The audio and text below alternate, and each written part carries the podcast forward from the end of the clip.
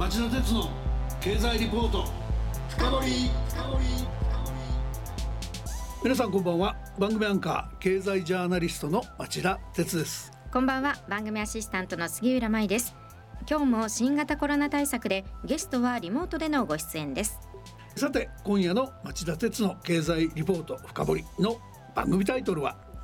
激しさを増す北朝鮮の挑発行動。金正恩体制の足元は？です韓国で日米韓の3カ国の連携の立て直しを標榜するユン・ソンニョル政権が発足したことを受けて北朝鮮の金正恩体制は6月5日に異なる地点から8発の短距離弾道ミサイルを日本海に向けて発射するなどこれまで以上に挑発行動を激化しています。我々日本人としては日米韓3カ国の北朝鮮に対する対応も含めて朝鮮半島情勢に一段と強い関心を持たざるを得ない状況に直面しているのですそこで今夜はこの番組に朝鮮半島情勢に詳しい日本経済研究センターの伊集院敦政研究員をゲストに迎えまずは金正恩体制がこうした挑発行動を繰り返す思惑や背景その先に持っている展望についてインタビューしたいと思います。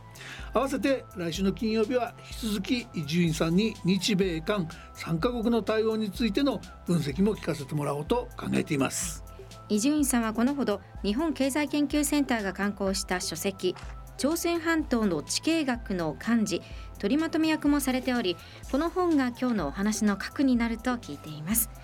そして番組の最後にはこの朝鮮半島の地形学の本リスナープレゼントのお話もありますので楽しみにしていてください。それでは早速ご紹介しましょう。伊集院さんこんばんは。こんばんは。伊集院さん今夜ご多忙の中ご出演ありがとうございます。一つよろしくお願いします。よろしくお願いします。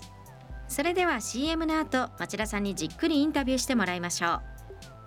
この番組はエネルギーを新しい時代へジェラがお送りします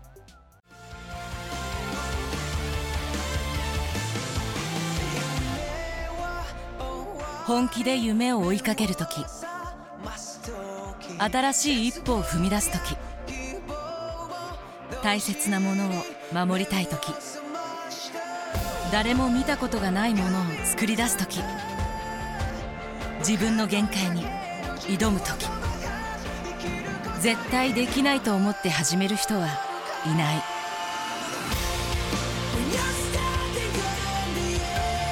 絶対なんて誰が決めた？CO2 が出ない日を作る。ジェラはゼロエミッション火力と再生可能エネルギーで2050年 CO2 排出ゼロに挑戦します。発電の常識を変えてみせる。ジェラ町田鉄の経済リポート深掘それではまず伊集院さんのプロフィールをご紹介します。伊集院さんは1985年に日本経済新聞社に入社。ソウル支局長や政治部デスク中国総局長などを経て2013年に日本経済研究センターの主任研究員に就任されました。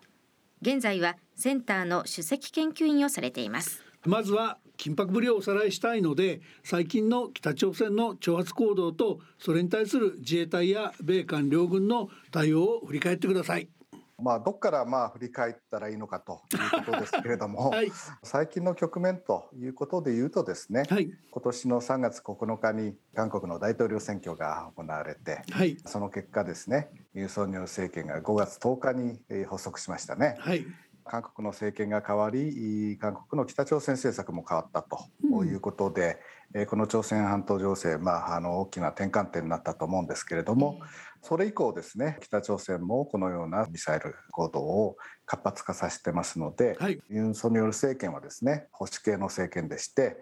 ムン政権が南北関係重視の政権だったのに対して、今度はまあ保守系で米韓同盟重視というようなことですね。北朝鮮に対してもまああの厳しく対応するということで政権発足して早速あの米韓首脳会談というのを5月の21日に開きましたね、はい、そこで強いメッセージを米韓の首脳が出すわけですね。北朝鮮の挑発にはですね断固として対抗するんだということですね。はい、そして米韓の軍事演習も拡大していくというようなメッセージを出したわけですけれども、それに応えるような格好で5月の25日でしたか？あの北朝鮮はまず弾道ミサイル3発を撃つわけですよね。対して米韓同盟はですね6月の初めに海上の軍事演習を行います。これは6月の2日から4日でしたけれども、まあ、それにまた対応するような格好で北朝鮮が弾道ミサイル8発をですね発射するというようなま行動に出たわけですね。でこれに対してその翌日に米韓がですね同じ8発のミサイルを撃つというようなまあ応酬になっていたと。い。うことで、はいこういった軍事行動の応酬と、まあ、外交的なメッセージの応酬というのが、まあ、今に至って続いているということだと思います。北朝鮮がこうした挑発行動を繰り返す思惑や背景あるいはその将来一体どうしたいのかそういう展望はあるのかっていうところなんですけど伊集院さんどう見てますか？そうですね北朝鮮の一連の行動をですね最初にもおっしゃったようにその挑発行動 C 行動というような感じで捉える向きもあるんですけれども、まあ、まさにそういった側面は当然あるんですけれどもね一方でこれはまあ北朝鮮がこう抑止力を強化していくというその国家戦略の一環でもあってですねこの抑止力強化の動きと対外的な挑発 C 行動というのの、まあ、ミックスなまあ動きなわけですね。韓国がこう出たからアメリカがこう出たから反射的にこういったミサイルの行動を行っているのかというと、まあ、それだけではなくて、うん、まあ、北朝鮮なりの展望というかシナリオがあるんだと思うんですよね。はいはい。つまりどういうことを狙ってるのかということですけれども、はい、私はまあ最終的にはですね米朝の第2ラウンドの交渉というのを見据えてるのかなというような感じがします。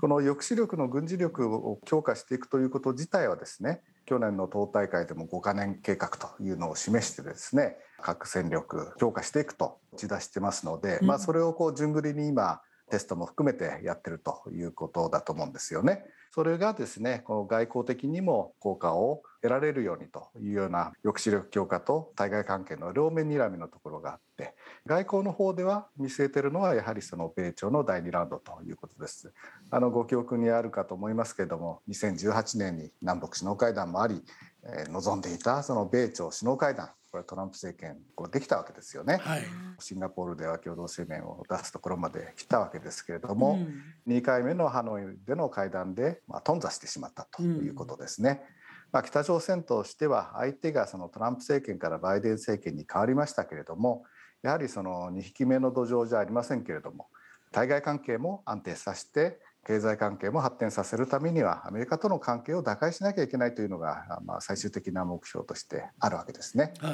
い、ミサイルですとか核の活動を活発化させてその交渉のカード手持ちのカードをこう増やしていってるというような段階だと思いますね。うん、アメリカの方がいつどういうタイミングでその交渉に応じてくるのかと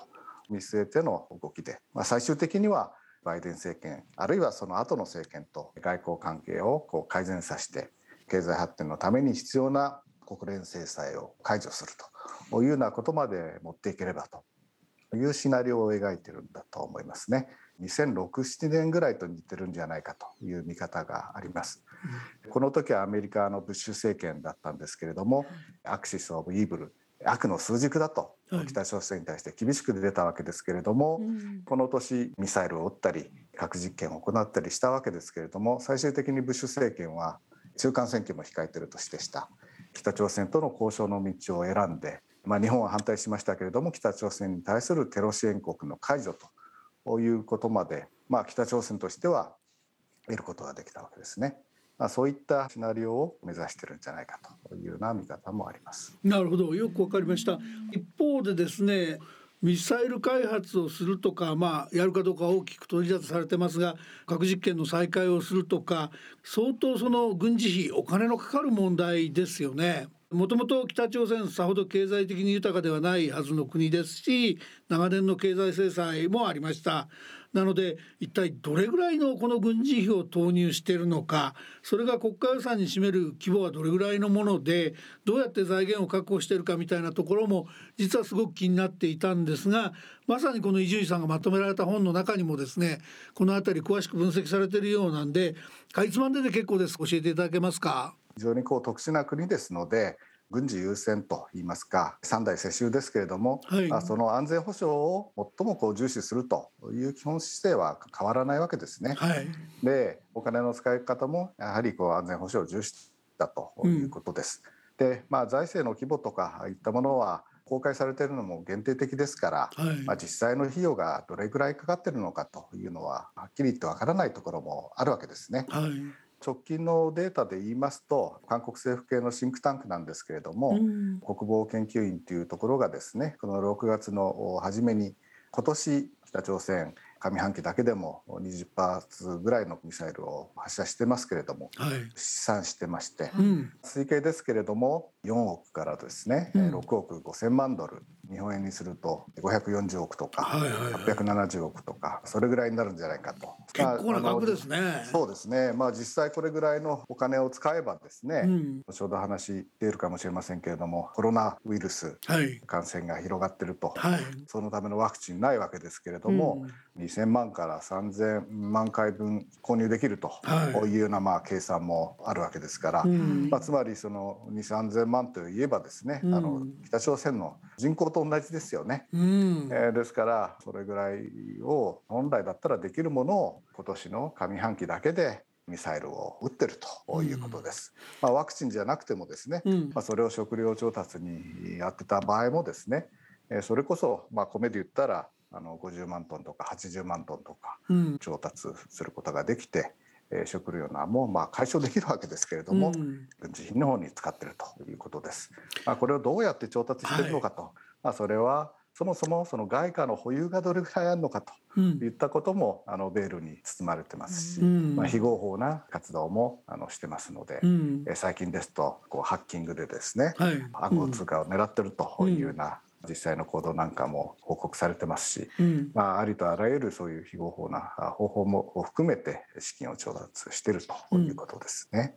今お話出ました。まさに伺いたかったんですが新型コロナウイルスの影響ですね一時期北朝鮮では1日に20万も30万もの新規感染者が出てるとかなり深刻だとワクチンもないと PCR 検査もできないというような話が出たと思うんですが国力とか国の経済とかいう面ではかなりダメージあったと考えられるんですか？そうですね。急激にまあ広がったということですけれども、まあ、足元の北朝鮮側のまあ発表ですと、はい、感染者数もまだ満単位ですけれども、うんうん、まあ、落ち着いてきてるというようなことですね。うん、あのようなもう閉鎖的な国ですので実際じゃあ世界で2020年の春ぐらいから大きく広がって、うん、えこの春までじゃあ北朝鮮で本当になかったのかどうかと、うん、いったのもよく分かりませんよね。はい、えー、それがまあ突如そういった行動になってでまたここに来てそれが改善してきてるというようなまあ発表の仕方なわけですけれども、うん、やはり感染というのは前からあったんじゃないかという見方もありますし最近のそういった突然の公表といったものも政治的な思惑含みじゃないかというような見方が、まあ、これ韓国の方からですけれどもね、うん、出たりしてましてかなりベールに包まれているところではあります。ただ一方でワクチンが先ほども言いましたけれどもありませんし外国の方が支援をしようという話は出してるわけですけれども、ね、まあそれもまあ受け取らないわけですね今のところですね。まあもともとそういうこう崩壊の体制と貿易の体制というのがしっかりした国ではまあありませんので、うん、かなり脆弱な体制にあるのは間違いないというふうに思います。なるほど今のワクチンでも中国製に信頼性がなくていろいろ苦労があったんだと思うんですが一方でその最近の報道ぶりを見ていると、まあ、一部にですけどもロシアと北朝鮮の関係強化の動きがかなり活発なんじゃないかっていう話がありますよね。これもそのロシア軍がウクライナに侵攻している状況の中で我々としても無関心でいられない話だと思うんですが伊集院さん実態はどんな感じでどういう評価すべきだというふうに見てらっしゃいますか？まさに北朝鮮とロシアとの関係ですね、うん、まあ、表面的にはですねかなり親密さをですね増している印象がありますよね、はい、2月の24日にロシアがウクライナを侵攻してですね、うん、まあ、最初にその国際社会どう対応するのかといった時のリトマス試験基地になったのが国連での非難決議だったと思いますけれども、はい、3月の2日でしたよね、はい、あの時にその非難決議に反対した国というのは193カ国中5カ国しかなかったわけですね、まあ、そのうちの一つが北朝鮮なわけです、うん、で他はまあ当事国であるロシア、うん、そしてシリア、エリトリアベラルーシですね。ロシアと友好関係にある中国ですとか、はい、キューバですとかインドですとかベトナムですとかそういった国でも危険というような行動に出る中で北朝鮮はもう鮮明な姿勢を示してこう反対だということですね。はい、まあ、それ以降もあのいろんな声明をこう発表してましてですねロシアの国益とか安全保障を無視したアメリカの行動がこのような結果を招いたんだといったことで、まあ、これは私の見るところはですね今後も見通したその国際政治でロシアとの関係を密接にしておいた方がいいということだと思うんですね。北朝鮮内の計算としては、はい、当然このミサイル核行動に対しては国連で新たな制裁をという動きが出るわけですけれども、うん、国連安保理でロシアは常任理事国のうちの一つですのでロシアが反対すれば成立しないわけですね。拒否権ですね、えー、実際先だっての国連決議をアメリカなどがしようと思った時にも中国ロシアがまあ、反対して制裁強化ならなかったわけですけれども、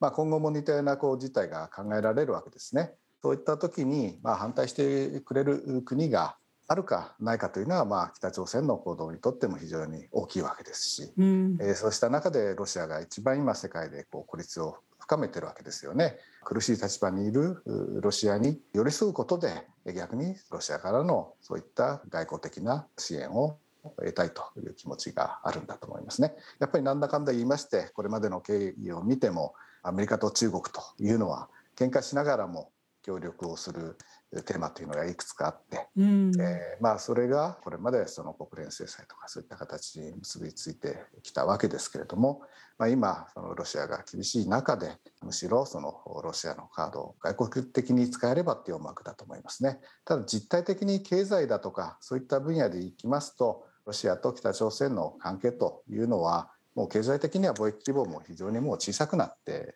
しまってるんですね。もう中国とは比較にならないわけでして、まあ、本当に経済的な利益を得ようと思えば中国なんですけれども外交的な生存戦略というのを考えた時にはあのロシアのカードも持っておきたいと思惑で動いてるんじゃないかなというふうに思います。わかりました。伊集院さん今日は大変貴重なお話ありがとうございました。オープニングで予告した通り北朝鮮に対して日米韓はどう対応するのかというところも伺いたいので来週もぜひ引き続きご出演よろしくお願いいたします。はいわかりました。リスナーの皆さんはどう感じたでしょうか？来週は自衛隊と米韓が誇示した対北朝鮮反撃の体制。外交はどう転換するのか？と題して今週に引き続き日本経済研究センターの伊集院敦主席研究員に伺います。ここでプレゼントのお知らせです。今夜のゲスト伊集院敦さんが幹事を務められ今月20日に日本経済研究センターが刊行した朝鮮半島の地形学を5名の方にプレゼントします。ご希望の方はメールアドレスお名前性別年齢本の送付先住所を明記して番組ホームページからお申し込みください。発表は発送をもって返させていただきます。たくさんのご応募お待ちしています。それでは来週も金曜夕方4時からの町田鉄の経済ニュースカウントダウンからスタートする3つの番組でお耳にかかりましょう。それでは皆さんまた来週。この番組はエネルギーを新しい時代へジェラがお送りしました。